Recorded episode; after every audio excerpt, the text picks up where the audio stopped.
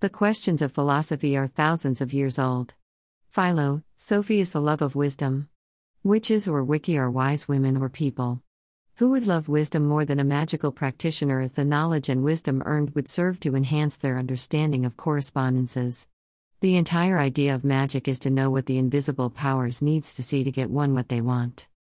When exploring your spirituality, begin with what you know, that can't be logically denied by others. You know that there are major discrepancies with the gods of old versus those of today. Why do the gods change? There is no doubt that the gods have morphed over the years, typically changing as kings and kingdoms change. Why do the gods contradict themselves in their own books? There is no doubt that this also has happened, especially in light of the fact that the gods depend on humans to write their books. Don't you love when said humans declare that they are the final prophet? Why do humans confuse myth, legend, and truth? It is likely that humans, as co creators with the unseen, are making truth up as they go, which is all the more reason to be careful. Animals, other than dogs, do not appear to be troubled by the future, however, they show a strong desire for finding shelter in a storm, and even in that, they are not troubled, but look for what they know is. What makes dogs different, and if dogs do have the potential to worry or to feel sadness, why is the term dog or dogged so derogatory when used to describe humans? Perhaps it is because we see dog traits in humans as a lack of self control. At the end of the day, humans are the only ones on earth who are attempting to come up with, record, and propagate spiritual or religious systems, but why? When you consider the fact that every religious system starts with the elevation of some human person, family, or country, the question is easily answered. You can't patent consciousness. It is difficult to deny the existence of the invisible consciousness when you see it at work all of the time. Humans must put themselves to sleep in fear to avoid it.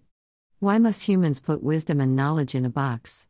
The subconscious mind is a large body of thoughts with numerous different heads and possibly no hearts. It speaks, it helps, it hurts, it pays. Is it God? Is it always right? How can every human benefit from the acts of subconsciousness? Can evil thwart what subconsciousness wants to create? Is there a such thing as evil? I believe there is.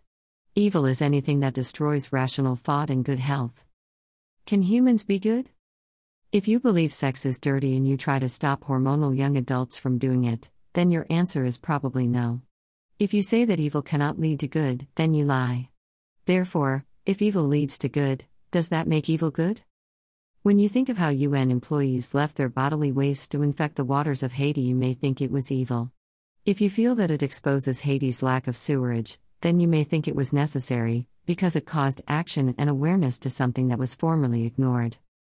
When you think of the great Rwandan tragedy and the pain and death it left behind, and consider the country's efforts today in eradicating any attempt to recreate the genocide, you see that the awful and tragic mishaps served to educate the country, at least to some extent. Typically, all actions lead to improvement. It is when humans forget or are unaware, unaffected, or uneducated about said actions that evil persists. Additionally, when humans are fighting for the basics of life, food, clothing, or shelter, generally animal nature ensues and all philosophies go out of the window. For this reason, you cannot hope to have a better world until the United Nations Sustainable Development Goals are met. And even with these goals being met, some humans, due to astrological tendencies, will still seek to wreak havoc on the innocent.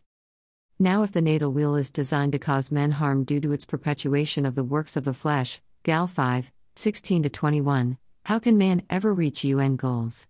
Caveat By quoting the previous Bible scripture, I am using the book as a philosophical treatise.